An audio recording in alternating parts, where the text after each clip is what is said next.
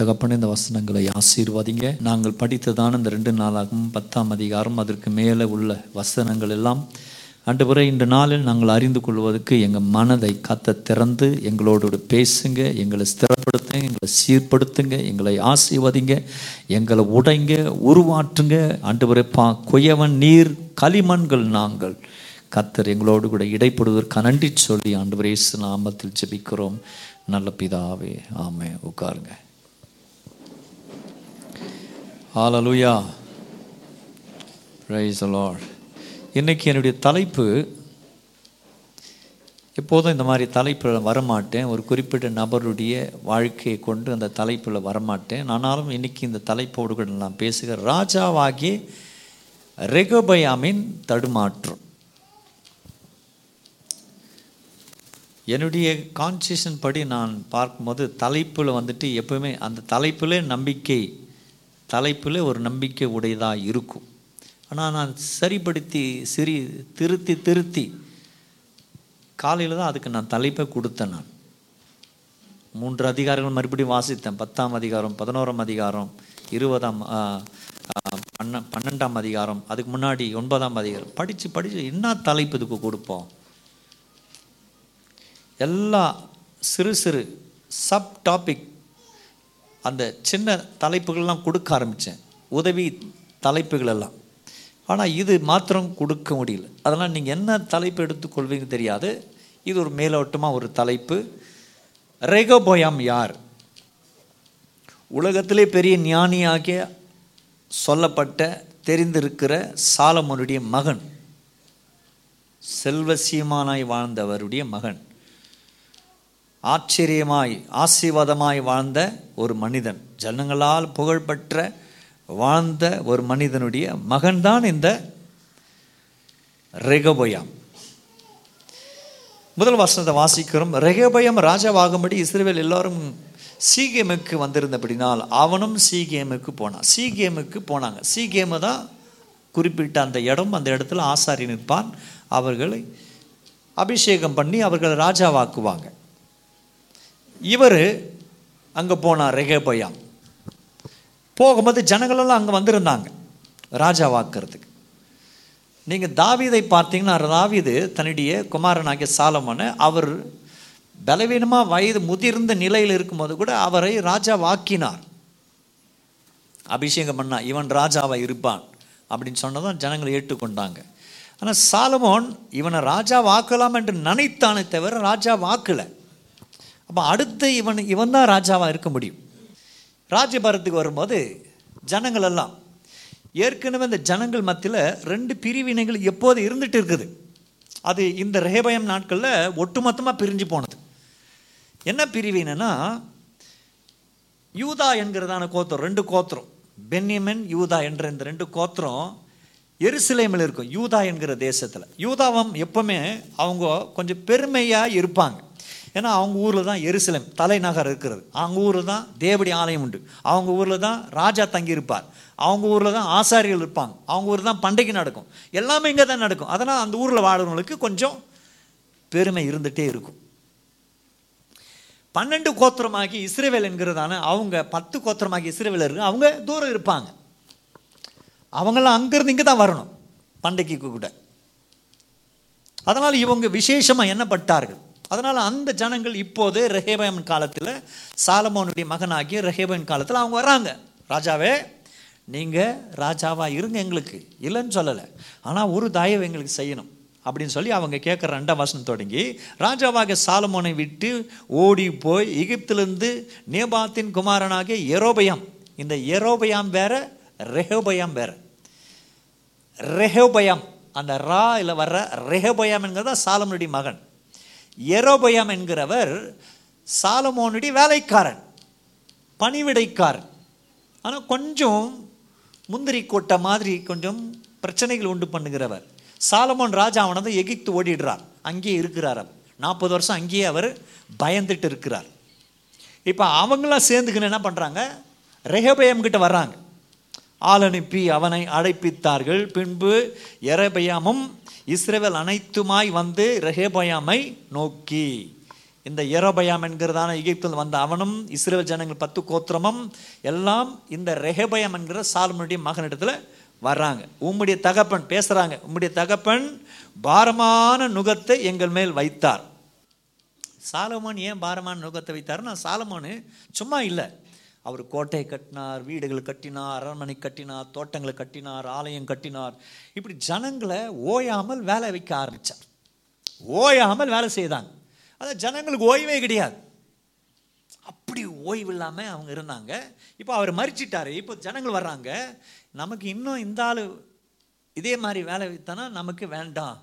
அப்படின்னு சொல்லிட்டு எரோபையாம் என்ன சொல்லப்பட்ட? எகிப்தில் வந்தான் வேலைக்காரன் அவனை வச்சு நம்ம ராஜா வச்சுக்கலாம். நம்ம வழியில் போகலாம். அவன் எப்போ அந்த எரோபையாம் ராஜாவாக இஸ்ரேல் காணானோ இஸ்ரேவேல் என்கிற தேசம் வந்து ரொம்ப பாழடைஞ்சு போயிடுச்சு. யூதா வேற இஸ்ரேவேல் வேற மாறிடுச்சு. அது நமக்கு இப்போது தேவையில்லை. இப்போ அவங்க கேட்குறாங்க உங்கள் தகப்பனை ரொம்ப பாரமாக்கிட்டார் எங்களுக்கு. அதை லகுவாக்கினீங்கன்னா எப்போவுமே உங்களுக்கு நாங்கள் பணிவிடுகளை சேரும். இப்போதும் நீர் உம்முடைய தகப்பன் சுமத்தின கடினமான வேலைகளையும் அவர் எங்கள் மேல் வைத்த பாரமான நுகத்தையும் லகுவாக்கும். அப்போது உம்மை சேவிப்போம் என்றார்கள். அதற்கு அவன் என்ன பண்ணுறான் நீங்கள் மூன்று நாளைக்கு பிற்பாடு திரும்ப என்னிடத்தில் வாருங்கள் என்றான். அப்படியே ஜனங்கள் போயிருந்தார்கள். நான் ஏற்கனவே சொன்னேன் தலைப்பு வந்துட்டு தடுமாற்றும் தடுமாற்றம். ராஜாவாக்கி ரகுபயம் இப்படிய தடுமாற்றம். அவன் தடுமாற்றம் தடுமாறினா தடுமாறுனா நிலைத்து இல்லை உறுதியாக இல்லை. அவர் விலகி விலகி போனார். ஒரு டைம் ஒரு முடிவு இன்னொரு டைம் இன்னொரு முடிவு அதில் நிலைத்திருக்க மாட்டார். இப்படி அவருடைய வாழ்க்கை இருந்துச்சு. இப்போ சொல்கிறா சரிப்பா நீங்கள் போங்க. மூணு நாளைக்கு பிறகு வாங்க நான் உங்களுக்கு ஆலோசனை சொல்கிறேன் அப்படின்னு அவர் சொல்லி தெரியப்படுது என்னுடைய குறிப்பு மூன்று குறிப்புகள். நான் மூன்று குறிப்பு ஒன்று ஒன்றா போக மாட்டேன். நீங்கள் கவனிச்சிங்கன்னா எல்லாத்தையும் ஒன்றா சேர்ந்து வாசிக்கிறேன். தோல்வியின் யுக்தி சோகத்தில் முடிகிறது. இப்போ இவருடைய தோல்வியின் யுக்தி தோல்வியின் யுக்தி யுக்தினா திட்டங்கள். தோல்வியின் தோல்வினா முடிவு எடுக்கும் போதே ஒரு தோல்வியாக போயிட்டு இருக்கிறது எப்படி போகிறதுன்னு சொன்னால் பெரியவருடைய அறிவை அவர் விட்டுட்டார். சிறியவர்களுடைய அறிவை அவர் என்ன பண்ண ஏற்றுக்கினார். ரெண்டுத்தையும் நான் கேட்டேன் நல்லது. பெரியவருடைய ஆலோசனை கேட்டிருக்கணும் சிறியவருடைய ஆலோசனை கேட்டு எல்லா ஜனங்களும் ஆலோசனை கேட்டுக்கணும். கேட்டு எது நல்லதுன்னு சொல்லிட்டு அவர் என்ன பண்ணிக்கணும்? அது சில சமயத்தில் இந்த அறிவு நமக்கு எப்பவும் வராது.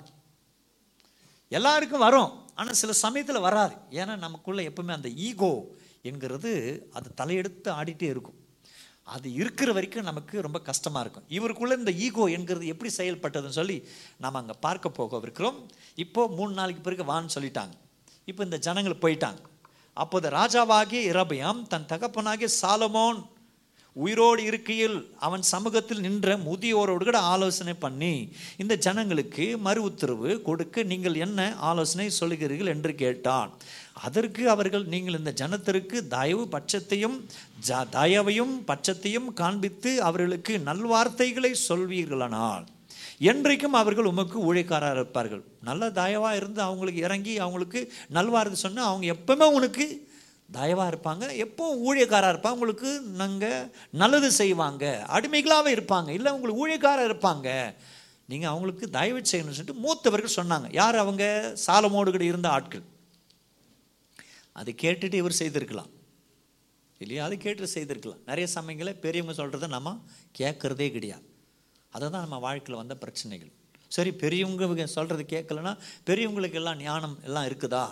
அப்படின்றதும் நாம் எடுத்துக்கொள்ள முடியாது எல்லா பெரியவர்களுக்கு நமக்கு ஞானம் இருக்குதுன்றது இல்லை பொருள் இல்லை. ஏன் பெரியவங்களுக்கு ஞானம் இருக்குது பெரியவங்களுக்கு அனுபவம் இருக்கும். ஆனால் ஞானம் குறைஞ்சு போகிறதுக்கு காரணம்னா நம்ம கடல் வழியில் போகாததினால் உலக வழியில் நம்ம செய்கிறதே செஞ்சுட்டு இருந்ததுனா ஞானம் வராது. இப்போ நம்ம எஸ்எஸ்சி படித்தோம் பியூசி படித்தோம் டிகிரி படிச்சிட்டோம்.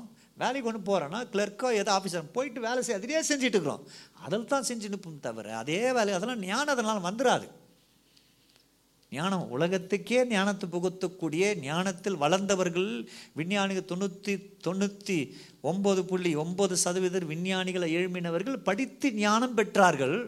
அந்த புத்தகத்தை நம்ம படித்தா ஞானம் வரும். அப்போ உலகத்தில் என்ன மாதிரி வாழணும் தெரியும்? அப்போ உலகத்தை ஜனங்களோடு இருக்க முடியும். அதான் ஆண்டு சொன்னார் உங்களை மனுஷர்களை பிடிக்கிறவளா ஆக்குவேன் மீன் பிடிக்கிறவர்கள் உலகத்தை கலக்கிறவளா மாறினார்கள். சுவிசேஷம் சொன்னார்கள். இன்னைக்கு பேதுரு யோவானு யாக்குபுன்னு பேரெல்லாம் இந்தியாவில் வச்சுக்கிறோம். உலகம் முழுமையை வச்சுக்கிறாங்க. சைனாக்காரில் வச்சுக்கிறான். சைனாக்காரை வச்சுக்கிறான். ஜப்பான்காரை வச்சுக்கிறான். யோவான் வச்சுக்கிறான். பேதர்னு வச்சுக்கிறான். மீன் பிடிக்கிற பேரை வச்சுக்கலாம். ஏன் தெரியுமா? இந்த இந்த புத்தகத்தை படித்து அந்த பணியை செய்ததுனால அவ்வளோ ஞானிகளாக மாறிட்டாங்க. அந்த வார்த்தை அந்த பேர் ஆசீர்வாதமாக மாறிடுச்சு. சில பேர் சொல்லுவோம் ஐயோ பேர் சரியில்லையே மதுரை மாற்றலாமே அப்படின்னு நினைப்பாங்க. அந்த பேரை பாருங்க. மீன் பிடிக்கிறோட பேர் எவ்வளோ ஆசீர்வாதமாக மாறிடுச்சு. நம்ம நிறையா அதை சொல்லியிருக்கிறேன் இப்படிப்பட்ட ஒரு நிலைப்பாடு. இவர் என்ன பண்ணாரு? கேட்கல பெரியவருடைய வார்த்தை கேட்கல.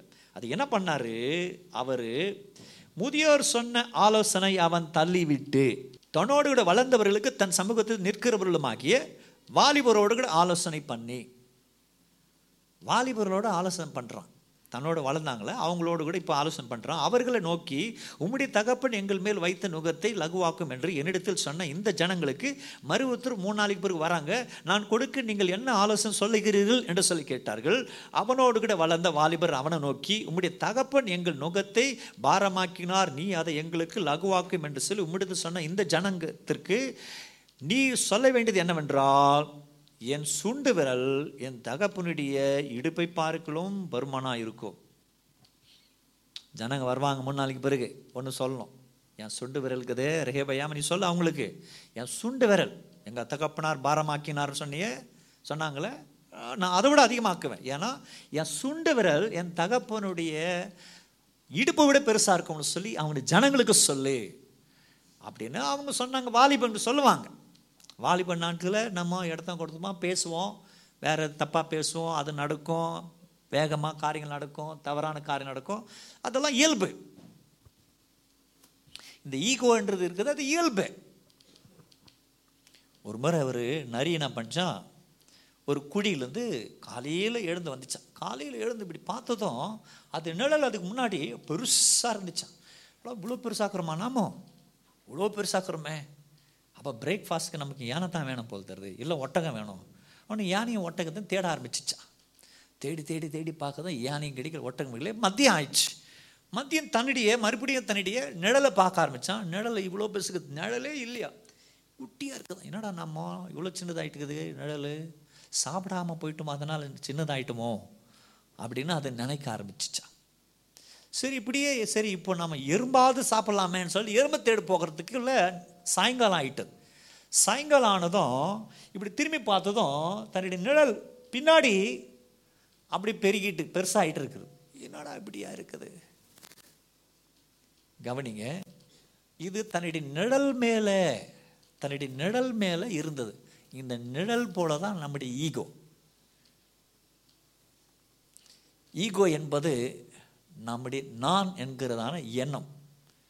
இந்த சுய எண்ணம் அல்லது சுய உணர்வுப்பாடுகள் சுயத்தை நாம் முக்கியப்படுத்துகிற நிலைப்பாடு.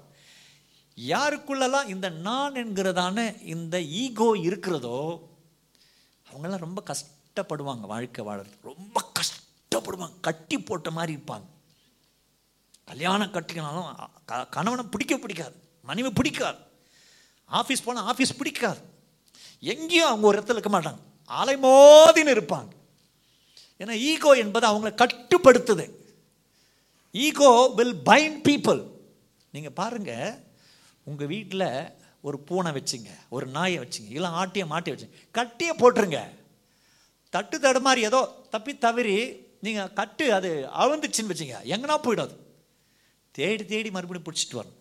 ஆனால் வீட்டுக்குள்ளே கட்ட அழுத்துட்டு அப்படி பழக ஆரம்பிச்சிட்டிங்களா வீட்டுக்குள்ளவே இருக்கும். கட்டி போட்டிங்களாம் அலைய ஆரம்பிப்போம். நம்முடைய மைண்டு கட்டுச்சுன்னா அலைய ஆரம்பிக்கும். கற்றுக் கொடுத்தால் அறிந்து கொள்ளும். கற்றுக்கொள்ளும் போது தான் அறிந்து கொள்ள முடியும். அப்போ நம்ம கற்றுக்கொள்ள வேண்டும். நம்ம கற்றுக்கொள்கிறதான உயிரினங்கள். ஆடு மாடுகளுக்கெல்லாம் கற்றுக் கொடுக்க முடியாது. பால் குடிக்கணும் இப்படி. இப்படி இருந்தா நீ சண்டை போடணும். அப்படி ஆடு மாடுக்கு யாரும் சொல்கிறது கிடையாது. அதுவாக கற்றுக்கொண்டு பிறந்த நாள் தொடங்கி இது கற்றுக்கொள்ளுது ஆனால் நமக்கு தான் கற்றுக் கொடுக்கணும். இது ஆ இது ஈ இது ஊ இது மனிதன் இது காக்கா இதெல்லாம் நம்ம கற்றுக்கணும் வக்காபுலரி கற்றுக்கணும் லாங்குவேஜ் கற்றுக்கணும் கலாச்சாரம் கற்றுக்கணும் ஜனங்கள் மத்தியில் கற்றுக்கணும் உறவை கற்றுக்கணும் பகிர்ந்து கொள்ள எல்லாம் கற்றுட்டே இருக்கணும். சாகிற வரைக்கும் கற்றுக்கணும் ஆனால் நம்ம அதை செய்கிறது கிடையாது. ஏன் செய்கிறது கிடையாதுன்னா ஈகோ ஈகோ இருக்கிற வரைக்கும் நம்ம போராடினே இருப்போம். ஈகோ என்பது எப்படி தெரியுங்களா? நிழல் போல. அது மாதிரி நம்ம நினச்சிட்டோம்னா இது நிழல் போலடா. ஈகோ என்பது நிழல் போல. அது வாரம் மறைஞ்சு போகும். அப்பப்போ எழும்போம். இப்போ ஏதாவது உங்களை புகழறாங்க ஆ இவர் குட்டே அவர் குட்டே அப்படி புகழறாங்க. அப்போ ஒரு ஈகோ வருது இயல்பு இயற்கை. ஆனால் அது மேலே நின்று கூடாது. உங்கள் ஈகோ மேலே நின்று வச்சீங்க அது மறைஞ்சிடும். அதான் தான் நிறைய பேருடைய வாழ்க்கை அப்படிங்குது நான் என்னது? எங்கள் குடும்பம் என்னது? என் அழகு என்னது என்னுடைய வளர்ச்சி எப்படி? எங்களுடைய பாரம்பரியம் என்ன? இப்படியே சொல்லிட்டு வந்தோம்னு வச்சிங்க. நிம்மதியை நாம் எங்கேயுமே பார்க்கவே முடியாது. நிம்மதியில் வே நிம்மதின்னு நினைப்போம். வெளியில் நமக்கு நிம்மதி போல தெரியும். ஆனால் வாழ்க்கையில் குமரி கொண்டே இருப்போம். சகதிகள் இருந்துகிட்டே இருக்கும். இந்த ஈகோ. அதனால் நம்ம ஈகோ மேலே இருக்கக்கூடாது. ஈகோ விட்டு வெளியே வரணும். அது மேலே நம்ம வாழக்கூடாது. ஈகோ இருக்கிறது சரிதான். ஆனால் ஈகோவை விட்டு வெளியே வந்தால் தான் நம்ம சுலபமாக வாழ முடியும். அப்போ தான் நான் மனிதன். இது என் மனைவி இது என் கணவன் இது என்னுடைய அப்பா இது என் ஆஃபீஸு இது என் வேலை இது என் தொழில் இது என் நண்பன் இது என்னுடைய போக்கு இது என்னுடைய வருத்து இது என்னுடைய சூழ்நிலை அப்படின்னு புரிந்து கொள்ள போனால் எல்லாவற்றிலும் நம்ம லகுவாக இருக்க முடியும். நம்ம கட்டுப்பாட்டுக்குள்ள நிம்மதியாக இருக்க முடியும். கொஞ்ச நாள் வாழ்க்கை இந்த கொஞ்ச நாள் வாழ்க்கை நல்லா நிம்மதியாக இருந்து சந்தோஷமாக போகும் அப்போ உங்களை பார்க்குற ரொம்ப சந்தோஷமாக இருக்கிற ஆள் இவங்க அப்படின்னு நிறைய பேர் சொல்லுவாங்க. இவங்க எங்கள் ஆஃபீஸில் ரொம்ப சந்தோஷமாக இருப்பார். எல்லாருக்கும் அழுத்தம் இருக்கும். இவருக்கும் அதே பிரச்சனை தான். ஆனால் அந்த வீட்டில் அவர் நல்லா இருப்பார். அந்த ஸ்கூலில் அந்த காலேஜ் சிலர் பார்த்தா ரொம்ப ஹாப்பியாக இருப்பாங்க. ரொம்ப பேர்டன் இல்லாமல் இருக்கிறவன் இருப்பாங்க. டென்ஷன் இருக்காமல் இருக்கும். சிலர் பார்த்தீங்கன்னா அங்கே ஒரு பிரச்சனை இருக்கும். யாருக்கிட்டையும் பேச மாட்டார். அவர் ஒரு மூடியாக இருப்பார். அவங்க அப்படி பண்ண பண்ண பண்ண அவங்கள கேலி பண்ண ஆரம்பிச்சிடுவாங்க. இந்த பைத்தியக்காரர் மாதிரி அழிவாங்க பாருங்கள் அவங்களுக்கு என்ன? அது இந்த ஈகோ வந்து முத்தி போனதுனால ஈகோ முத்தி போனதுனால அப்படி ஆயிட்டுக்கிறாங்க நல்லவங்க தான் நல்லா சாப்பிடுவாங்க. ஆனால் அந்த ஈகோ முத்தி போனதுனால அவங்க அந்த நிலைமை நிலைமைக்கு வந்திருப்பாங்க. இது எதுன்னு சொன்னால் நம்ம வேற என்னொன்று நினைக்கிறோம் அந்த ஈகோ தான். இதை விட்டு விலைக்க நாம் பிரியத்தனை பண்ண வேண்டும். இவர் என்ன பண்ணியிருக்கணும்? அந்த ஈகோ நான் ராஜாவின் மகன் அதனால் நான் இப்படி தான் சொல்ல போகிறேன்னு சொல்லிட்டு இவர் என்ன பண்ணார்? இந்த பையனுங்க சொன்னதை கேள்விப்பட ஆரம்பித்தான் அது அது அவங்க சொன்னதை இவன் சொல்ல ஆரம்பித்துட்டான். இப்போ ஜனங்கள் வந்தாங்க மூணு நாளைக்கு பிறகு. சரி ராஜா கிட்ட கேட்டோம். ராஜாவே நீங்கள் உத்தரவு சொல்ல சொன்னீங்களே அந்த எரோபயாம் என்ன சொல்லப்படி வேலைக்காரனும் சேர்ந்து வர ஆரம்பித்தாங்க. கவனிக்கும் கொஞ்சம் கவனமாக இருக்கணும். எரோபையான்கிறவன் சாலமோன் இருக்கிற வரைக்கும் ஊரில் இல்லை. அப்போ ரொம்ப கலவரம். தூண்டி விடுறவன். தூண்டி விடுறவன் கலகம் பண்ணுறவன் அவங்கவுங்க காதை கடிக்கிறவன் மற்றவங்களுக்கு நமக்கு விரோதமாக எழும்பி செயல்படுகிறவன் உங்களுக்கு தெரியவே தெரியாது. ஆஃபீஸில் சில பேர் இருப்பாங்க. உங்கள் வீட்டில் அப்படி சில சில சொந்தங்கள் இருப்பாங்க. அதனால் நீங்கள் அவங்களோட போராட வேண்டியது அவசியம் இல்லை. நீங்கள் கடல் வழியில் வந்துட்டீங்க வச்சிங்க. கத்தருடைய ஞானம் வேதம் சொல்லியிருக்கிறது சங்கீதத்தில் பத்து முப்பத்தி மூன்று பதினொன்று கத்தருடைய ஆலோசனை தலைமுறை தலைமுறைக்கு நிற்கும். ஆண்டுடைய ஆலோசனை நிற்க ஆரம்பித்தோம்னா நம்ம வளர ஆரம்பிக்கும் போது எத்தனை திட்டங்கள் எடுத்தாலும் சரி அவங்க திட்டத்தில் அவங்க வழிவு போயிடுவாங்க. நீங்கள் உறுதியாக இருப்பீங்க. அதனால தான் ஆண்டு சொல்கிறா சேட்டில் இருந்த உன்னை கத்தர் தூக்கி கண்மலை மேலே உன் கால்கள் சறுக்காதபடிக்கு அதை உறுதிப்படுத்துவாராம். யோசிச்சு பாருங்க சேத்துல இருக்கிற கால் வந்துட்டு கண்மலை இருந்தால் வழி போயிடும் ஆனால் அங்கே உறுதிப்படுத்துவேன்னு சொல்லி இருக்கிறார் ஏன்னா ஆண்டு ஆலோசனை அப்படிப்பட்ட உறுதியானது. இவர் என்ன பண்ணியிருக்கணும் அட்லீஸ்ட் ஓ வாலிபர் சொன்னாங்க. அதை செய்யக்கூடாது. சரி இதெல்லாம் மட்டும் நம்ம அப்போ ஒரு காலத்தில் பண்ணிட்டோம் அப்படின்னு சொல்லிட்டு அவங்கள தட்டி முதியவருடைய வார்த்தை கேட்டிருக்கணும். இதை பண்ணியிருக்கணும் அவர் அதை பண்ணவே இல்லை. அப்போ அவங்க வந்தாங்க. சொன்னாங்க. இப்போ ராஜாவை என்ன சொல்கிறீங்க அப்போ சொன்னால் எங்கள் தகப்பனார் உங்களுடைய சுமைகளை பாரமாக்கினார் சொன்னீங்களே நான் இன்னும் அதிகமாக பாரமாக்குவேன் அப்படின்னு சொல்ல ஆரம்பிச்சிட்டான். எங்கள் தகப்பனார் உங்களை தண்டித்தார். சவுக்கினால் தண்டித்தார். ஆனால் நாங்களோ நான் என்ன பண்ணுவேன்னா தேள்களினால் உங்களை தண்டிப்பேன். எங்கள் தகப்பனுடைய இடுப்பு என் சுண்ட விட சின்னது. அப்படின்னு அகங்காரமாக பேச ஆரம்பிச்சிட்டான் நிறைய சமயத்தில் நம்ம பேசுகிற வார்த்தைகள் தான் ரொம்ப முக்கியமானது. நிறைய பேருக்கு பிரச்சனையே பேச்சு தான். நம்மளாம் பெரிய பெரிய பாவங்களை செய்கிறது கிடையாது. நம்ம பிரச்சனையே நம்ம வார்த்தை தான். ஏன்னா நம்ம வார்த்தையை நம்ம கவனிக்க மாட்டேங்கிறோம். தூக்கி எறிகிறோம் ஏன்னா அந்த ஈகோ என்கிற தூக்கி விசிறி எரிஞ்சிடுறோம் அதனால் ஏதாவது வந்துடுது அது வந்துடுது இது எல்லாமே புரிஞ்சுக்கணும். கணவனா மனைவி யாரை சொல்கிறேன் ஏய் இது இப்படி தற்காலிகமாக வரும். அவங்க சொல்லுவாங்க ஏய் ஒன்று வேணாடி. நான் ஒன்று வாழ மாட்டேன்டி. டேய் நீ என் என் உன் கணவன் இல்லைடா. என் மனைவி இல்லைடா. ஏய் என் என் சாவுக்கு வராதா. நீ எங்கெல்லாம் பிள்ளைங்க இல்லைடா. இப்படி ஏதோ சொல்லுவாங்க. இது அந்த ஆத்திரத்தில் சொல்கிறது இது. மனுஷனுக்கு இவ்வளோ தான் அறிவு இருக்குதுன்னு புரிஞ்சுக்கணும். அது யாருக்கு புரியுன்னு சொன்னால் அந்த அறிந்தவர்கள் தான். சில பேர் இப்படி சொல்லிட்டு நான் அப்படி தான் செய்வேன்னு சொல்லிட்டு அவங்க ஒரு பக்கம் ஈகோவில் நிற்பாங்க இவங்க பக்கம் ஈகோவில் நிற்பாங்க குடும்பமாக அப்படி தான் போயிட்டுருக்கு. ஈகோ இருக்கிற வரைக்கும் நமக்கு நிம்மதி இருக்க முடியாது. எவ்வளோ நாள் இருப்போம்? அறுபது வருஷம் இல்லை எழுபது வருஷம். நிம்மதியாக இருக்கணும்ல. உன்னுடைய வாழ்க்கையில் நிம்மதியாக இருக்கணும்னா நீ கட்டாயமாக அறிந்து கொள்ள வேணும். அறிந்து கொண்டால் அடி உனக்கு குறைவாகும். உன் வேதனை குறைவாகும். மானம் போயிடுச்சு மரியாதை போயிடுச்சா விட மாட்டேன் அப்படி இப்படின்னு போனோம்னால் நம்ம விட மாட்டேன் நாம் போகும்போது அவங்க நம்ம விடமாட்டோன்னு சொல்லிட்டு அவங்க எதிர்ப்பாங்க. இப்படி வாழ்க்கை போயிட்டு ஆயுசு போயிடும். இப்படி தான் இவர் நிலை இருக்க ஆரம்பித்தார். என்ன நடந்தது? ராஜா ஜனங்களுக்கு செவி கொடுக்க ஆரம்பிப்போனால் கத்தர் சீலோனாகிய அகியாவை கொண்டு நேபாத்தின் குமாரனாகிய பதினஞ்சாம் வசனம் ரேபமுக்கு சொன்ன தமது வார்த்தை உறுதிப்படுத்தும்படிக்கு தேவனால் இப்படி நடந்தது. ஆண்டவராகியது அதே நீங்கள் ஒன்பதாம் அதிகாரத்தில் இருபத்தொம்பது வாசித்தீங்கன்னா இவனுக்கு ஏரோபயாமுக்கு ஒரு வாக்குறுதி கொடுத்தா இவன் தான் ராஜாவா ஆப்பறான். இஸ்ரேவேல் அனைத்துக்கும் சொல்லி ஏற்கனவே சொல்லியிருக்கிறத அந்த புத்தகத்தில் எழுதியிருக்கிறது கவனிங்க சில சமயத்தில் நமக்கு தெரியாது. என்ன நடக்கும்னு சொல்லி. நிறைய நீங்கள் பார்த்துப்பீங்க என்ன நடக்கும் உங்களுக்கு தெரியாமல் தெரியாமல் இருக்கும். இதுக்கு என்ன காரணம்னா நாம் ஒவ்வொரு அடிகளை எடுத்து வைக்கும்போது இந்த அடி தான் எதிர்காலத்தில் உங்களுடைய ஃப்யூச்சருக்கு அடிஸ்தலம். What is your present is decides your future your present decides your future your present designs your future your present moulds your future உங்களுடைய நிகழ்காலம் வருங்காலத்தை உறுதிப்படுத்துகிறது. அப்போ நிகழ்காலத்தை சரிப்படுத்திக்கிட்டு இருந்தால் எதிர்காலம் ஆசீர்வாதமாக இருக்கும்.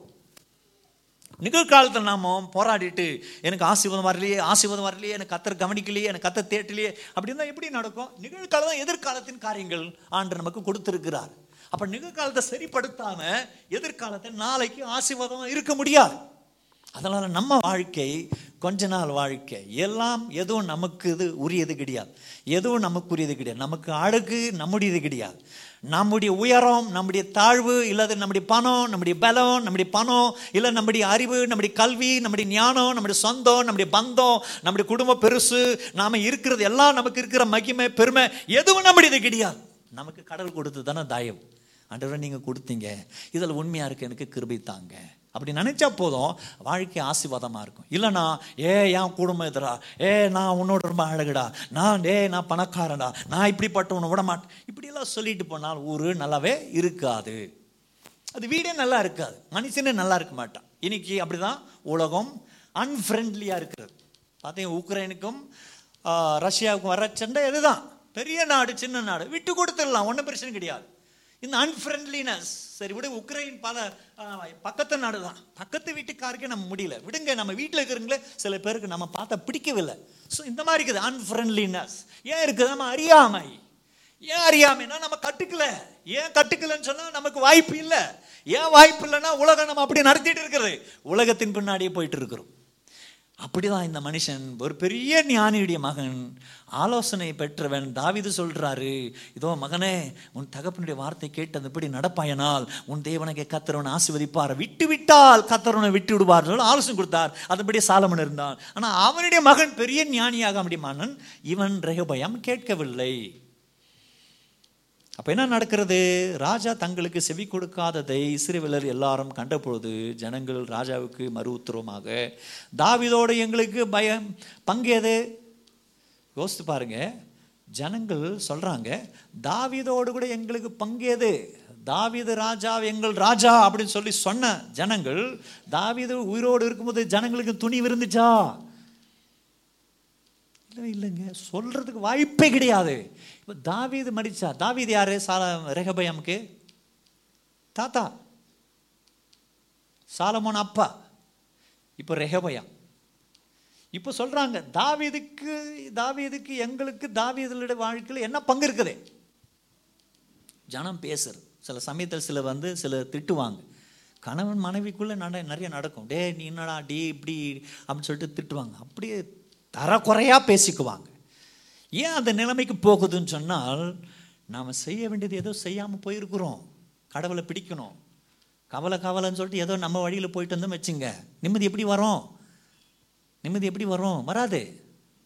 அதனால் இதெல்லாம் நமக்குள்ளே நம்ம சேர்த்து வைக்கணும். இழந்து போயிட்டு இருப்போமானால் மறுபடியும் கத்தர் கூட்டி தருவார். இழந்து போயிருப்போமானால் மறுபடியும் கூட்டி தருவார். நம்ம இழந்திருப்போமாண்ணா. நிறைய பேர் நம்ம நினைப்போம்னா ஏன் எல்லாம் முடிஞ்சு போச்சு பாஸ்டர் என்ன பாஸ்டர்? இதெல்லாம் பழக்கம் ஆகிட்டேன் நாற்பது வருஷம் ஆயிடுச்சு இருபது வருஷம் ஆயிடுச்சு இதே மூழ்கிட்டேன். என்ன திருத்த முடியாது அப்படி தான் மனைவி சொல்லிட்டாங்க. ஆ திருத்த முடியாதுன்னு சொல்லிட்டு பக்கத்து வீட்டுக்காரன் பார்த்தோம் அப்படியே இருந்து அவள் கீழே போயிட்டார் அவ மு முடிஞ்சு போச்சு. அப்படி குடிச்சா குடிச்சா குடிச்சா பத்து வருஷம் குடிச்சார் செத்துட்டார் அவுட்டு. அவன் குடும்பம் அழிஞ்சு போச்சு எல்லாம் போயிடுச்சு எங்கள் அப்பா இப்படிக்கிறான் அப்படி போயிடுச்சு. அப்படின்னு சொல்லிட்டு உலகமாக சொல்லிட்டு இருந்தது. ஆனால் கவனிக்கும்படி வேண்டுகிறேன். ஏன் தெரியுமா? அவங்க கீழே விழுந்து போனாங்க. அவங்க கடவுளுடைய வசந்த கேட்கல கடவுளுடைய வழியில் வரல. அதனால் அவங்க கடந்து போயிட்டாங்க. அவங்கள கீழே விழுந்து போயிட்டாங்க. ஆனால் நீ கத்தடி வசனத்தை கேட்டு கேட்டு கொண்டிருக்கிற உனக்குள்ள கத்தடி வசனம் கிரியை செய்து கொண்டிருக்கிறது. செத்து போன நாலு நாள் செத்து போன அழுகி நாறிட்டு இருக்கிறது. டீகம்போஸ் ஆயிடுச்சு பாடி ஆண்டவர் அழைக்கிறார். லாசர்வே! அப்படின்னு அழைக்கிறார். அவன் எழுந்து வர்றான்னு சொன்னா யோசித்து பாருங்க.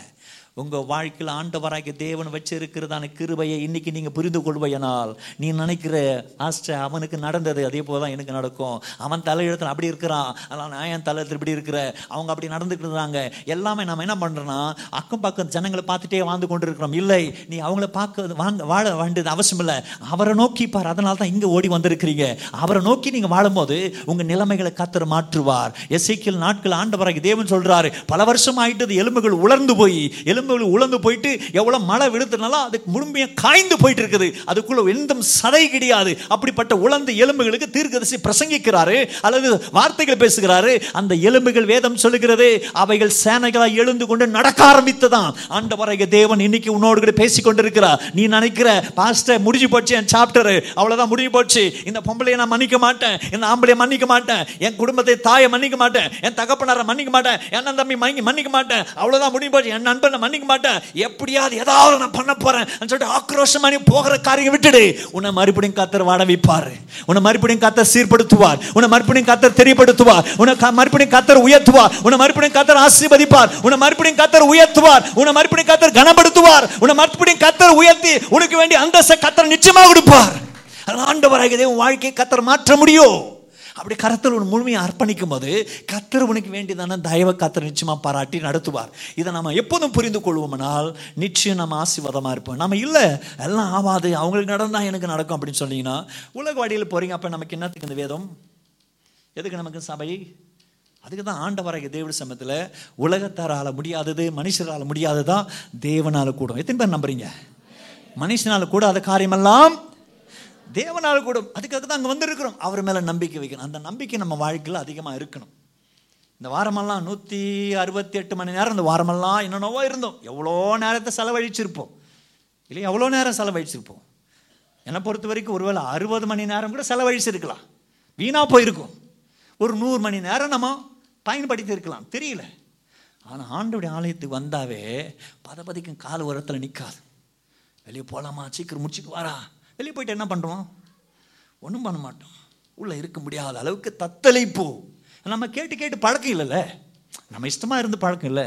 இஷ்டமான பாட்டு இஷ்டமான சினிமா இஷ்டமான வழியில் இஷ்டமான டைரக்ஷன் போய் போய் பழக்கம் அப்படியே போகிறதுனால இந்த மனசு அலைந்து கொண்டிருக்கிறது.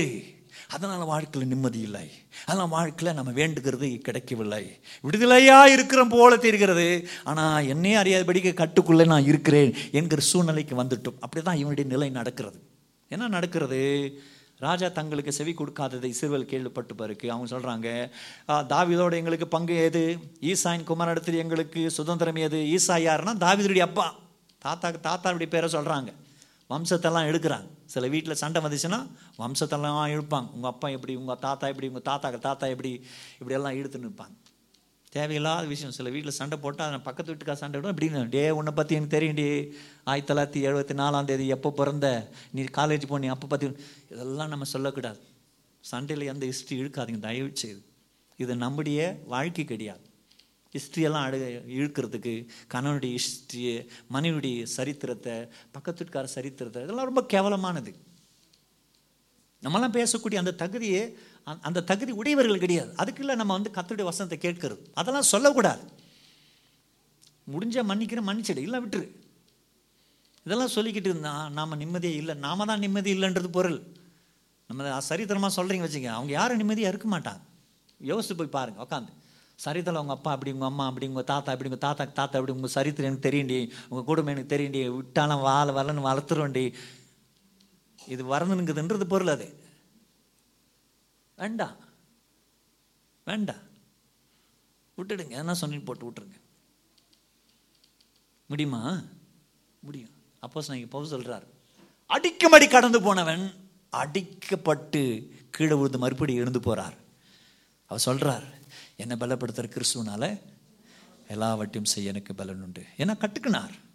அவர் சொல்கிறார் எக் எப்பேற்பட்டாவது இந்த இந்த ஞானத்தை இந்த இந்த உயிர்த்தலை அடையும்படிக்கு நான் இன்னும் பிரயாசப்படுவேன்னு சொல்லி தெரியப்படுத்தி காண்பிக்கிறார். தேவ பிள்ளைகளை கவனிக்கும்படி வேண்டுகிறேன். நமக்கு பலன் இல்லை தான் நமக்கு சொல்லிக் கொடுக்கல. அதனால் நம்ம பதறோம் இவர் தடுமாறினார். நல்லா கட்டுக்கொண்டதான மனிதன் தடுமாறினார். வாழ்க்கையில் அவர் விழுந்து போனார் இப்போ தாத்தாவெல்லாம் இருக்கிறார் ஈசாவின் குடும்பத்தில் ஈசாவின் குமாரத்தில் எங்களுக்கு சுதந்திரம் இல்லை. இஸ்ரேவேலே உன் கூடாரத்திற்கு போய்விடு. இப்போது தாவிது உன் சொந்த வீட்டை பார்த்துக்கொள். தாவீதே உன் சொந்த வீட்டை பார்த்துக்குப்பா ரெஹேபையா உன் வீட்டு பார்த்துக்க.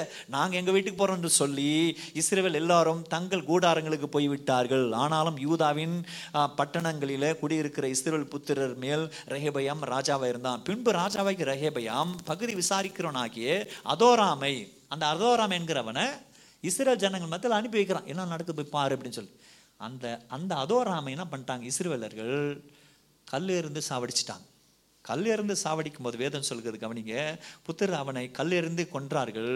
அப்போது ராஜாவாகிய ரெஹே ரெஹேபயாம் தீவிரமாக ரதத்தில் ஏறி எருசலமுக்கு ஓடி போனோம் ஓடி போகிறது யாரு? யாரு? ராஜா. யாரை யாருக்கு பயந்து? சொந்த ஜனங்களுக்கு பயந்து. ராஜா வந்து ஒருவேளை எதிரிக்கு பயந்து ஓடுறது இயல்பு இயற்கை. எதிரி வந்துட்டு அவன் படம் பெருசு இவன் ஓடுறான். அப்படின்னா அது இயல்பு. ஆனால் இப்போ யாருக்கு பயந்து ஓடுறான்? சொந்த ஜனத்திற்கு. சண்டே நடக்கலை. யாரை அனுப்பினவன் கல்லிருந்து சாவடிச்சிட்டான். அதுக்கு இவன் பயந்து ஓடுறான். பார்த்தீங்களா அவன் மனசுக்குள்ள எத்தனை வீக் இருக்குது. தடுமாற்றம். அதனால் தடுமாறவே வேண்டாம். நடக்கிறது நடக்கும். வாழ்க்கையில் பிரச்சனைகள் வரும். வாழ்க்கையில் பிரச்சனை வரும் தடைகள் வரும் எதிர்ப்பு வரும் விரோதம் வரும் தலைக்கு மிஞ்சி போகும் தலைக்கு மேலேயும் போயிடும். இருந்த பொழுதிலும் கடவுள் உன்னோடு கூட இருக்கிறார். உன்னும் இம்மட்டும் நடத்தினார். எத்தனை தீங்கு நீங்கள் பாருங்கள் எத்தனை வழியில் விலகி போயிட்டீங்க. எத்தனை முறை மரணம் வந்திருக்கும். எத்தனை முறை ஆபத்து வந்திருக்கும். எத்தனை முறை இடர்கள் வந்திருக்கும். எத்தனை மயிர் இழையில் தப்பிச்சிருப்போம். இத்தனை காரியங்களிலும் இருந்து கத்தர் உன்னை காப்பாற்றி இருப்பாரானால் இன்றைக்கி உயிரோடு கூட இருப்பையானால் கத்துடைய சுத்த தயவுதான் ஆண்டவராக இதே உன்னை ஏன் காப்பாற்றினா தெரியுமா? எதையோ உனக்கு வச்சிருக்கிறாரு. கத்தர் அதை உன்னை பெரு புரிந்து கொள்வதற்கு உனக்கு ஞானத்தை நீ பெற்றுக்கொள்வதற்கு இன்னைக்கு கத்தர் உன்னை அழைத்து கொண்டு வந்தார். அதை நீ நிச்சயமா பிடித்து கொள்ள முடியும். அதை நிச்சயமா எட்ட முடியும். அதை நிச்சயமா தாண்ட முடியும். அதை நிச்சயமா நீ பெற்றுக்கொள்வதற்கு கத்தர்வனை உன்னை ஆயத்தப்படுத்தும்படி. இந்த இருபதாம் தேதி இந்த மார்ச் மாசம் ரெண்டாயிரத்தி இருபத்தி ரெண்டு கத்தர் உன்னோட பேசி கொண்டிருக்கிறார் என்னுடைய ஆவியில நான் உணர்கிறேன். நீ இங்கிருந்து புறப்பட்டு போகும்போது எப்படி வந்து அப்படி போகவே மாட்டேன் உன் வாழ்க்கையில பெரிய தெம்போடு போவ பலத்தோடு போவ உற்சாகத்தோடு போவ ஒரு பிரகாசத்தோடு கூட போவ ஒரு நம்பிக்கையோடு கடந்து போவ ஒரு ஆண்டுடைய உற்சாகத்தின் ஆசிர்வாத மகிழ்ச்சியோடு இங்கிருந்து கடந்து போவதுக்கு கத்தர் உனக்கு பலனை கொடுப்பார். எத்தனை பேர் ஆமே சொல்ல முடியும்? ஹalleluya. கத்தரோட நிச்சயமா நடத்துவார். அதனால ஆண்டு சமயத்தில் உறுதியாரு. ஓட ஆரம்பிச்சிட்டாங்க. ராஜா ஓடிட்டாங்க எவ்வளோ தடுமாற்றம் பாருங்க. இவர் என்ன பண்ணிக்கணும்? சரிப்பா வாங்க பண்ணீங்களா? வாங்க உங்களோட நான் பேசுகிறேன் ஆகட்டும் விடு. நீங்கள் சொல்கிற மாதிரி ஆகட்டும். எங்கள் அப்பா ரொம்ப கஷ்டப்படுத்திட்டார் உங்களை. நான் உங்களை லகுவாக்கிறேன் அப்படின்னு சொல்லியிருந்தா ஜனங்க காலத்துக்கு இவருக்கு ஊழியம் செய்திருப்பாங்க. இவ்வளோதான் பண்ணியிருக்கணும். அதுக்கு பதிலாக அவங்கள பார்த்து என்ன பண்ணுறான் ஏது பண்ணுறான் நம்மளோட தூது அனுப்புறது. என்ன நடக்க போய் பார்த்துன்னு அப்படி தான் அனுப்பி வச்சார் அதோ ராம இப்படியெல்லாம் நம்ம பண்ணவே கூடாது. தெய்வ பிள்ளைகளை கவனிக்கும்படி வேண்டுகிறேன். கத்தர் உனக்கு வேறு வழி வச்சிருக்கிறார். இந்த இடரல் வேதம் சொல்லுகிறது நீ ஏழு முறை விழுந்தாலும் எழுந்திருப்பேன். நீதிமான் ஏழு முறை விழுந்தாலும் எழுந்திருப்பான். நீயும் நான் எப்படி நீதிமான்? ஏதோ நம்ம பெரிய புண்ணியம் செய்துட்டோம் என்பது இல்லை. அவரை விசுவாசிக்கிறதுனால. அப்படி விசுவாசிக்கிறதால நீ நானும் நீதிமான் சொல்லி வேதம் சொல்லி இருக்கிறது விசுவாசித்தான் அது அவனுக்கு நீதியாக எனப்பட்டது. ஆண்டவர் ஒன்று நீதிமான மாற்றி இருக்கிறார் அதனால் நீ கீழே விழுந்துட்டே இருப்பாய். அவரை விசுவாசித்து கொண்டு இருக்கிறதுனால உன் தகுதினால் அல்ல ஆண்டவர் தம்முடைய கிருபையினால் உன்னை உயர்த்தி கொண்டே இருப்பார். எத்தனை பேர் விசுவாசிக்கிறீங்க? இதை கத்தர் உனக்கு கொடுத்து கொண்டே இருப்பார் அதனால் யோசிக்காத. எல்லாத்தையும் அவர்கிட்ட விட்டுரு. ஆண்டவரே ஐ டோன்ட் வாரி என்னென்ன நடந்தாலும் நான் குறித்து கவலைப்பட மாட்டேன். என்னை முழுமையாக ஒப்பு கொடுத்துருன்னு சொல்லி இன்னைக்கு கத்திர சமயத்தில் ஒப்பு கொடுத்துருங்க. எல்லாத்தையும் மேற்கொண்டு வருவீங்க. இன்னைக்கு தொல்லையாக இருக்கும். ஐயோ இந்த கணவன் தொல்லை மாமியார் தொல்லை மருமகள் தொல்லை ஆ வீட்டில் இருக்கிற பிள்ளைகள் தொல்லை மா நாத்தனா தொல்லை ஓரக்கோதி எல்லா தொல்லை. என்னைக்கு என் வாழ்க்கை இன்னைக்கு முடியுமோ எப்போ நான் தனிமா போகணும் எப்போ என் வாழ்க்கையில இந்த விடுவு காலம் வருமோ விடிவெளி நட்சத்திரம் என் வாழ்க்கையில் உதிக்குமோ இப்படி நீங்கள் யோசித்து கொண்டு இருக்கிறீங்க ஏற்கனவே கத்தர் வாழ்க்கையில கொடுத்திருக்கிறார். அதனால் ஆண்டவராகிய தேவன் எங்க இருந்தாலும் உன்னை கத்தர் ரம்- வைப்பார். ஹலலுயா நீ நடுக்கடலில் இருந்தாலும் சரி இல்ல நடுக்காட்டுல இருந்தாலும் சரி உன்னோடு கூட அவர் இருப்பார். ஹலலுயா மனிதன் விலகி போகலாம் மனுஷனோட உன்னை கைவிடலாம் உன்னை விடாத ஆண்டவராக தேவன் உன்னோடு கூட இருக்கிறபடினா அவர் உன்னை அங்கேயும் வாழ வைப்பார். நட்டில உன்னை வாழ வைப்பார். நடுக்கடலில் உன்னை வாழ வைப்பார். தேவனுக்கு கத்தருக்கு எதுவும் பெரிய விஷயம் கிடையாது. லேசான காரியம். ஹalleluya பலன் உள்ளவனுக்காகிலும் பலவன் அற்றவனுக்காகிலும் உதவி செய்வது தேவனுக்கு லேசான காரியமாக இருக்குது. ஆண்டவர் நிச்சயம் நம்முடைய தேவைகளை சந்திப்பார். பிறகு பதினோராம் அதிகாரம் இருபதாம் ப- பன்னிரெண்டாம் அதிகாரம் சுருக்கமாக பார்த்து நம்ம போக போகிறோம் என்னுடைய ரெண்டாவது குறிப்பு நீங்கள் பார்த்தீங்கன்னா கத்தர் வார்த்தையினால் தவறான திட்டம் மாற்றப்பட்டது. கத்தர் அனுப்பி அனுப்பினார். ஒரு தவறான திட்டம் மாற்றப்பட்டது. இப்போ பெரிய நாட்டை விட்டு வந்துட்டார். பெரிய நாட்டை விட்டு வந்துட்டார். இப்போ உங்களை யாரை சீட்டில் ஒரு லட்சம் சீட்டு ஏமாற்றிட்டாங்க என்ன பண்ணுவீங்க? போட்டோ உக்காந்து சாப்பிட்டு நிற்பீங்களா கீரை குழம்பு களி கருவாடு கச்சிக்கின்னு போட்டு போட்டு நிற்பீங்களா என்ன ஆகும்? சாப்பாடு இறங்காது. ஏமாத்திட்டானே ஏமாத்திட்டானே. எல்லாம் உங்களுக்கு தான் தெரியும். அதெல்லாம் நான் நடிச்செல்லாம் சொல்லி காமிச்சிக்க முடியாது. இல்லையா? எவ்வளோ கலங்கும் இல்லையா? பண்ணுவீங்களே அது மாதிரி இவருக்குள்ள மனசுக்குள்ள அப்படியே கொதிச்சிட்டு இருக்கிறது இவ்வளோ பெரிய நாடு விட்டுட்டுமே. அவர் என்ன பண்ணார்? ஒரு லட்சத்தி எண்பதனாயிரம் சேவகரில் கத்தி எடுக்கிற ஈட்டி எடுக்கிற ரதத்தில் ஓடுறவன் எல்லாரும் சேர்த்து கொண்டு ரெடி ஆகிறான் நம்ம போயிட்டு அந்த இரபயம் அந்த இஸ்ரேல் ஜனங்க எல்லாரும் மடங்கடிச்சு அந்த தேசத்தை பிடிக்கணும்னு சொல்லி ரெடியாக போகிறான். அந்த சமயத்தில் தான் ஒரு தீர்க்கதசி வர்றார். ரெண்டாம் வருஷம் தேவடி மனுஷனாகிய சமயாவுக்கு கத்துடைய வார்த்தை உண்டாகி அவர் அவன் சொன்னது யூதாவின் ராஜாவாகிய ரஹபியாம் என்னும் சாலமோனின் குமாரனையும் யூதாவின் பெண்ணியமின் இருக்கிறதான எல்லா இஸ்ரேவலரையும் நோக்கி நீங்கள் போகாமலும் உங்கள் சகோதரனோடு யுத்தம் பண்ணாமலும் அவரவர் தம் தம் வீட்டுக்கு திரும்புங்கள். என்னால் இந்த காரியம் நடந்தது என்று கத்த சொல்கிறார் என்று சொல் என்றான். அப்போது அவர்கள் தங்களுடைய கத்தருடைய வார்த்தைகளுக்கு கீழ்ப்படிந்து எரோபியாமுக்கு விரோதமாக யுத்தம் பண்ணுவதை விட்டு திரும்பி போய்விட்டார்கள். அத்தை சொல்லிட்டாருப்பா இப்போ இவருக்கு ஏற்கனவே தெரியும். கடல் வார்த்தை கேட்காம போயிட்டோம் ஆலோசனை கேட்காம போயிட்டோம். நமக்கு அடி வந்ததுடா. நம்ம இனி இந்த வார்த்தை கேட்போம்னு சொல்லிட்டு அவர் என்ன பண்ணார்? திரும்பி வந்துட்டா. நம்ம சண்டை போகிறதையே நம்ம வாழ்க்கையை வச்சுட்டு வந்து குடும்பம் கட்டப்படாது. அஞ்சாம் வருஷத்தோடி பதினஞ்சு பதினேழாம் வருஷம் வரைக்கும் வாசித்து பார்த்தனா அவர் வீடை ஊரை கட்டினார். வேதத்தை வாசிக்கும் போது ரெஹேபியாம் எருசலேம் வாசமாக இருந்து ரெஹபயாம் எருசலேமில் வாசமா இருந்து யூதாவில் அரணான பட்டணங்களை கட்டினான். அரணான பட்டணங்களை கட்டினான். ரொம்ப அழகான பட்டணங்களை கட்டினான். இந்த ஊர் என்ன பண்ணப்படுகிறது? கட்டப்படுகிறது. அவன் பெத்கேமும் ஏத்மாமும் தெக்கோவாவும் பெட்சூரும் அஹ், சோகாவும் அதுல்லாமும் காத்தும் மசே மரேஷாவும் சீப்பும் அதோராயமும் வாஸ் லாகீஸும் அசோகாவும் சேராவும் ஆயலோனும் எப்ரோனும் ஆகிய யூதாவில் பென்னியமினிலும் இருக்கிறதான் அரணிப்பான பட்டணம் இத்தனை பட்டணங்கள். நமக்கு இருக்கிற ஒரு பட்டணங்கள் சரிப்படுத்தப்படல. அத்தனை பட்டணங்களை அவன் கட்டினான். யோசித்து பாருங்க சண்டை போட போயிருந்தானா ஆயுதம் போயிருக்கோம் ஜனங்கள் செத்துருப்பாங்க ஊர் நாசமாயிருக்கும். அந்த பலத்தை ஊர் கட்டுறதுக்கு பயன்படுத்தலாம் ஊர் ரொம்ப அழகாயிடுச்சு. இந்த யூதா என்கிற ரெண்டு கோத்திரம் என்கிற ஊர் இஸ்ரேவேல பெரிய பத்து கோத்திரத்தில் பார்த்தீங்கன்னா அது சுடுகாடாக இருக்கிறது. இது அரணிப்பான ஊராக ரொம்ப ஆசீர்வாதமான ஊராக இந்த ஊர் இருந்தது. அதனால் நம்ம சண்டை போடுறதை விட்டு அதை விட்டுட்டு இருக்கிறதுல நாம் பிரியாசப்பட்டோம்னு வச்சுங்க வாழ்க்கையில் நிச்சயமாக உயர ஆரம்பிப்போம். நிச்சயமாக உயர ஆரம்பிப்போம். அதனால் நம்ம பிரியாசங்களை வீண் அடிக்க வேண்டாம். இது வரைக்கும் எப்படி எப்படி பண்ணிட்டோம். நமக்கு பலன் இருக்குது அது இருக்குது ஈகோ இருக்குது அது இருக்குது இது இருக்குது போயிட்டு என்னென்னவோ பண்ணிட்டோம்.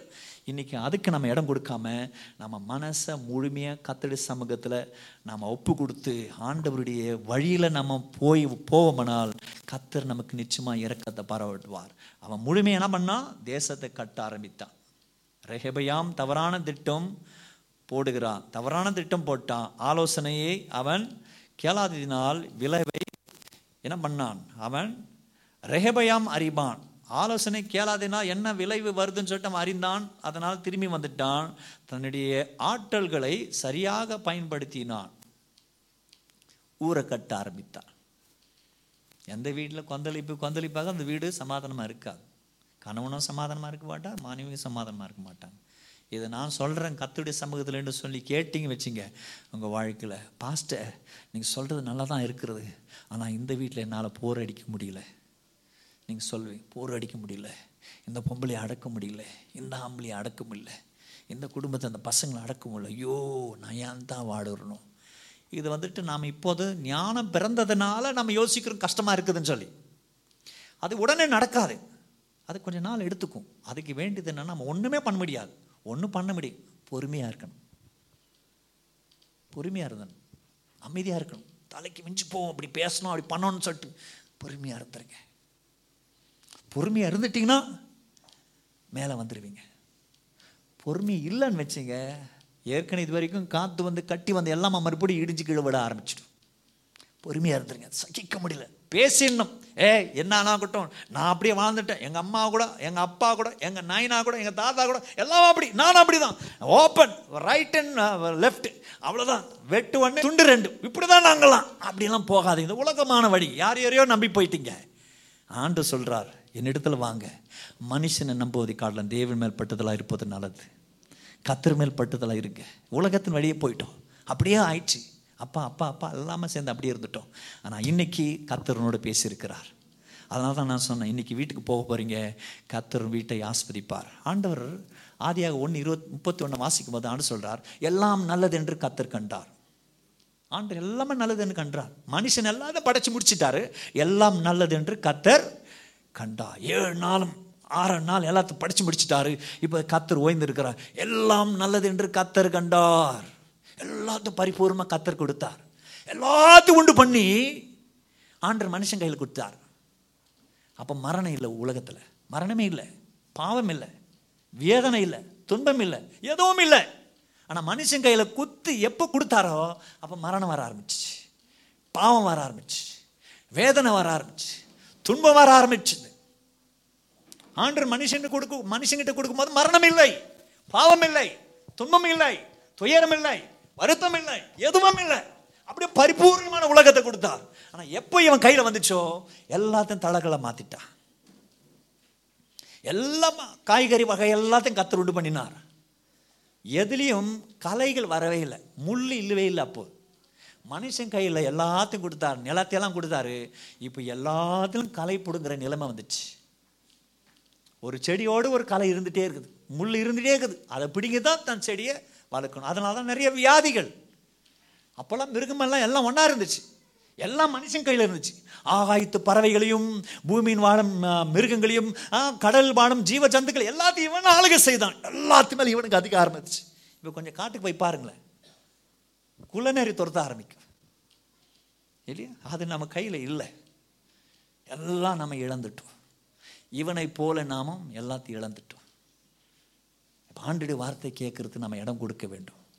கொடுத்தோம்னா நீங்கள் நினைக்குவீங்க பாஸ்டர் இங்கே நின்று பேசுறது ஈஸி எங்கள் வீட்டில் வந்து வாழ்ந்து பாருங்கள் அப்படின்னு சொல்கிறது உங்கள் கணக்கில் சரியாக தான் இருக்கும். அது ஏன் சொல்கிறீங்கன்னா நாம் வளரல.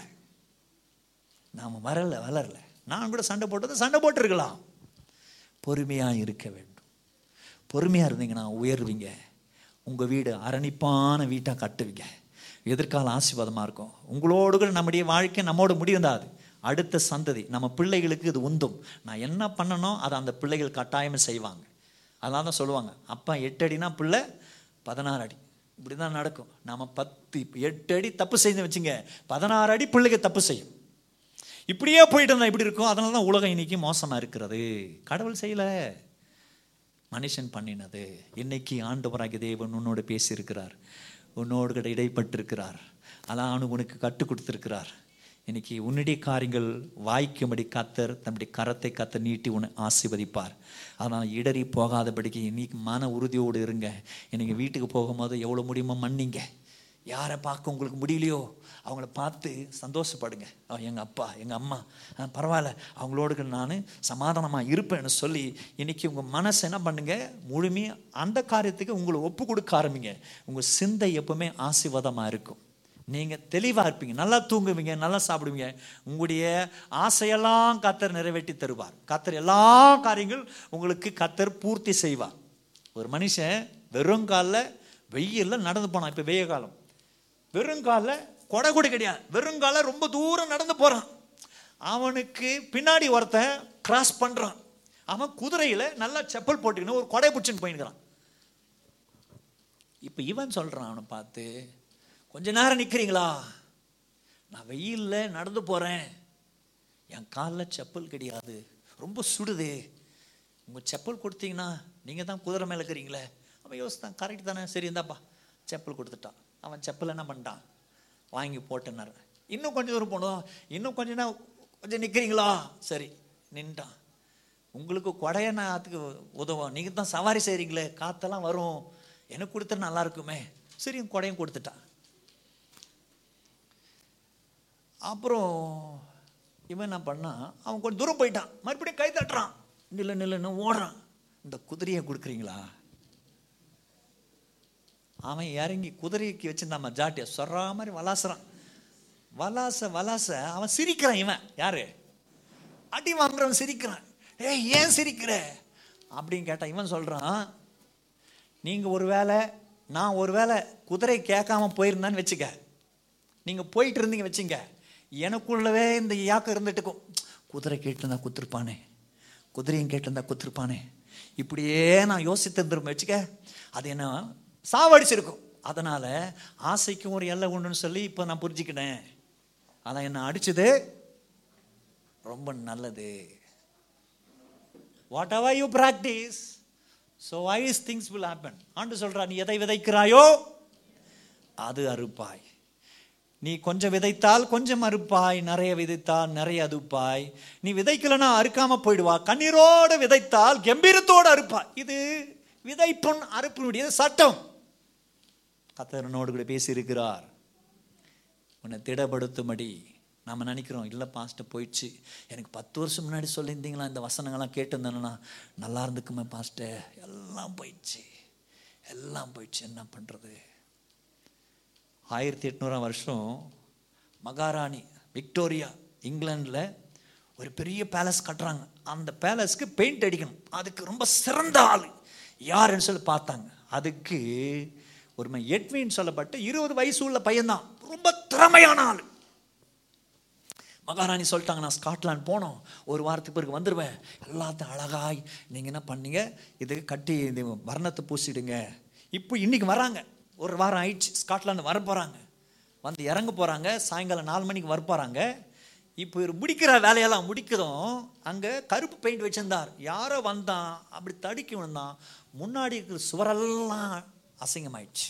கருப்பு பெயின் ஃபுல்லாக ஆச்சு. இந்த எட்வின் என்றவர் வேற வழியில் என்னென்னோ பண்ணுறாரு அவர் டாய்லெட்டில் உள்ள அழுறார் போயிட்டு. ஐயோ இப்போ தான் நான் உயர்றேனே. இந்த நிலையில் நான் மகாராணிகிட்ட திட்டு வாங்கினா ஊரை விட்டே நான் போயிடுவேன். என் தொழிலே போயிடும். நான் வாழ்க்கையே வாழ முடியாது. கடவுளை எனக்கு இறங்க மாட்டீரோ அப்படின்னு அழுறார். அப்படி வந்து பார்க்க ஒரு அவராக பார்க்குறார். கண் கலங்குறது. என்ன பண்ணுறது ஏது பண்ணுறதுன்னு சொல்லி அதுக்கு பிறகு அதே கருப்பு பெயிண்ட் எடுத்துட்டு மறுபடியும் என்னென்னவோ பண்ணுறாரு இவருக்கு. ஏதாவது செட் பண்ண முடியுமான்னு சொல்லிட்டு ஏன்னா அவங்க வர்றதுக்கு ரொம்ப நேரம் நெருங்கி இருக்குது. ஏதாவது பண்ணணும்னு சொல்லிட்டு அந்த பெயிண்டில் என்ன பண்ணுறாரு வர்ணத்தை தீட்டுறார். அப்படி தீட்டி தீட்டி என்னென்னோ பண்ணுறார் பண்ணதும் மகாராணி வந்து சேர்ந்தாச்சு. அதுக்குள்ளே இவரால் என்ன பண்ண முடியும்? பண்ணிட்டார். மகாராணி வந்ததும் வாய் மேல் கை வச்சுக்கிட்டாங்க. ஹவு பியூட்டிஃபுல் ஹவு பியூட்டிஃபுல் எவ்வளோ அழகாக இருக்கிறது. அங்கே வந்த அங்கே கீழே இருந்த பிரின்சஸ் எல்லாம் என்ன சொன்னாங்க? இதுக்கு முன்னாடி வேறு கலரெல்லாம் வச்சுருந்தீங்களே கொஞ்சம் அதை விட இது ரொம்ப நல்லா இருக்கிறது. பெரிய பாராட்டு. உலகத்தில் புகழ்பெற்றவனாய் எட்வின் லான்சீர் என சொல்லப்பட்டவர் உலகத்தில் பிரசித்தி பெற்ற ஒரு பெயிண்டராக மாறினதுக்கு காரணம் அந்த பெயிண்டிங் கவனிங்க இன்னைக்கு நீ நினைக்கலாம் எல்லாம் போயிடுச்சு பாஸ்டர் அவங்க கெடுத்துட்டாங்க இவங்க கெடுத்துட்டாங்க. எங்கள் வாழ்க்கை கெட்டதுக்கு காரணம் இவ தான் இவன் தான் இந்த குடும்பம் தான் எங்கள் அப்பா தான் எங்கள் அம்மா நான் தான் சொல்லிடலாம். தேவ பிள்ளைகளை கவனிக்கும்படி வேண்டுகிறேன்.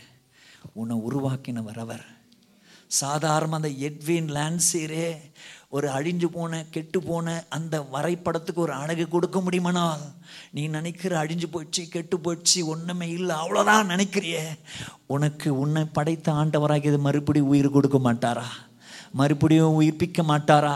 மறுபடியும் ஜனிப்பிக்க மாட்டாரா? மறுபடியும் அழகு கொடுக்க மாட்டாரா? நீ சொல்கிற நாற்பது வயசு ஆயிடுச்சு பாஸ்டர். ஐம்பது வயசு ஆயிடுச்சு பாஸ்டர். நான் எல்லாம் சேர்த்து வச்சதெல்லாம் போயிடுச்சது. இனி எனக்கு ஒரு வயசு வருமா? அந்த நகமி சொல்கிறது பாரு இன்னொரு முறை நான் பிள்ளை பெறுகிறது பாக்கி எனக்கு வருமா? என்னை விட்டு போங்கன்னு சொன்னாங்க. தேவ பிள்ளைகளை கவனிக்க மாட்டேங்க அப்படி போல ஒரு உலக முடிய இருக்கலாம். நீ நினைக்க எல்லாம் போயிடுச்சு பாஸ்டர். படிக்கிற வயசில் படிக்கல. எல்லாமே எனக்கு கெட்ட பத்தியா இருக்குது. நான் என்ன பண்ணட்டும்? அப்படின்னு சொல்லி சொல்லிக் கொண்டிருக்கிறேன் இன்னைக்கு கத்துடைய மூலம் முழங்கால் படிட்டு நீங்க ஆண்டு சம்பந்தம் ஜெபிக்க ஆரம்பி ஒரு நாள் ஆகட்டும் ரெண்டு நாள் ஆகட்டும் இல்ல ஒரு வருஷம் ஆகட்டும் கத்தராகிய தேவன் நீ கடந்து வந்த நாற்பது வருஷம் இல்ல முப்பது வருஷம் முப்பத்தஞ்சு வருஷம் உன் வாழ்க்கையில் என்ன நடக்கலையோ?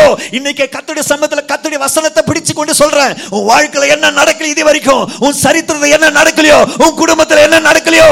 அவர் பண்ணி காமிப்பார் அவர் உருவாக்கி காமிப்பார். ஏனென்றால் அவர் குயவன் உன்னை உருவாக்கி தருவார் உன்னை உருவாக்கி தருவார் உன்னை ஆசீர்வதித்து தருவார். கத்தர் உன்னை கைவிடவே மாட்டார். தேவ பிள்ளைகளை மனசில் நிறுத்துங்க. ஆண்டவராக தேவர் உன்னை அழைத்தவர். எல்லாம் அவர் கையில் உண்டு.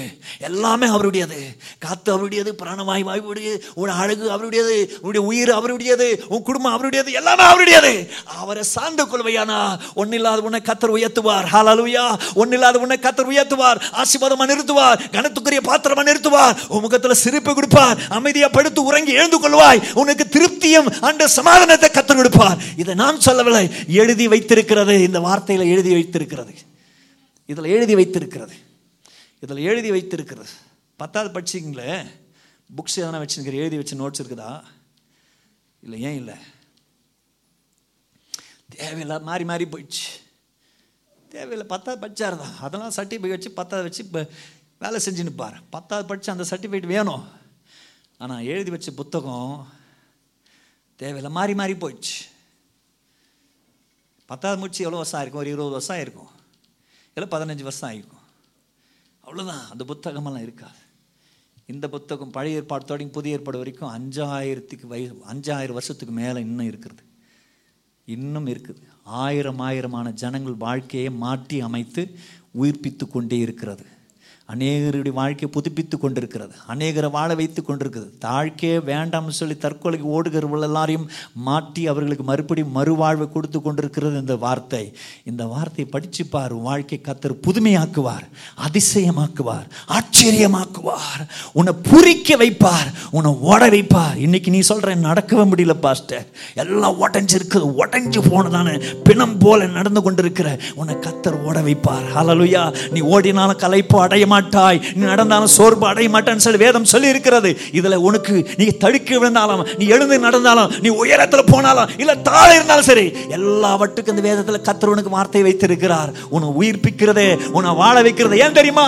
தாய்க்கு தான் தெரியும் தன் பிள்ளையுடைய அருமை. அதனால உன்னை படைச்ச ஆண்டுக்கு தான் தெரியும். அதுக்காக உனக்கு ஏகப்பட்ட காரியங்களை கத்தர் எழுதி வச்சிருக்கிறார். நம்பிக்கை இழக்காத தைரியமாறு உன் காரியங்களை கத்தர் வாய்க்க செய்வார். உறுதியை கடந்து போ. பன்னிரெண்டாம் வருஷத்தை வாசிக்கும் போது ஆண்டுடைய வசனத்தில் நீங்க வாசிக்கும் போது ஆண்டவராக தேவன் சொல்றார் அவன் செய்த எல்லா தீமைக்கு ஆண்டவர் பலனை அவன் இழந்து போயிட்டான். எல்லா தேசத்தை அவங்க அப்பா கட்டி வச்சதான அந்த ஆலயம் பொன்னினால கட்டி வச்சான். எகிப்தன் ராஜா வந்து எல்லாத்தையும் பிடிங்கிட்டு போயிட்டான். கடைசியா வெங்கலத்தினால அலங்கரிக்கிறாத. மனம் திரும்பிட்டான்.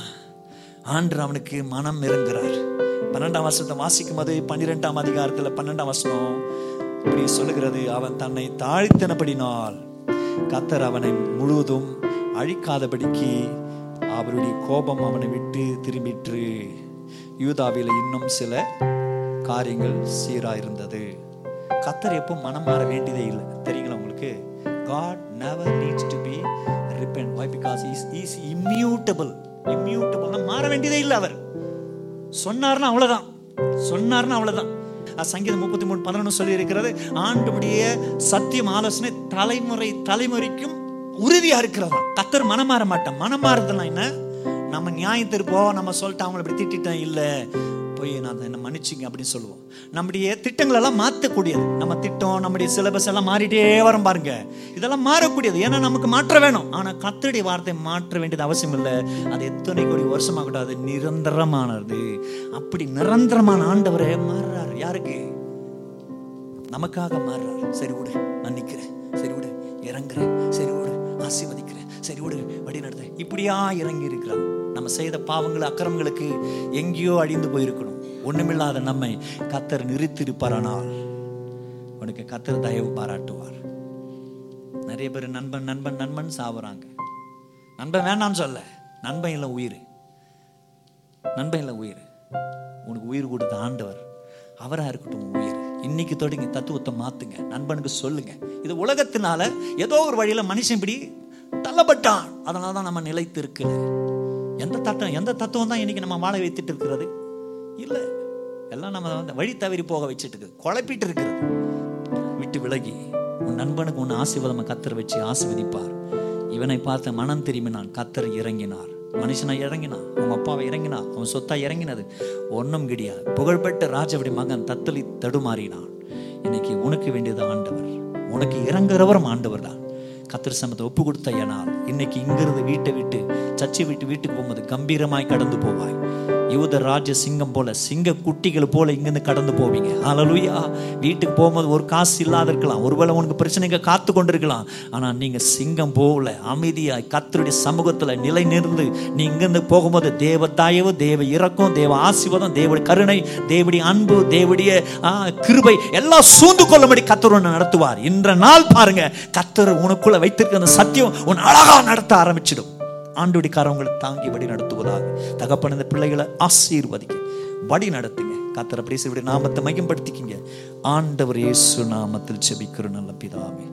ஆமே Thank you for listening. If you are blessed by this episode and you would like to be a blessing to others, please share the podcast to your friends on social media. To catch all the latest updates of IAGC, you can follow us on Instagram at IAGCKGF, on our YouTube channel at IAGC Official. You may also visit us on www.emmanuelagchurch.com. Thanks again for listening. Have a great day.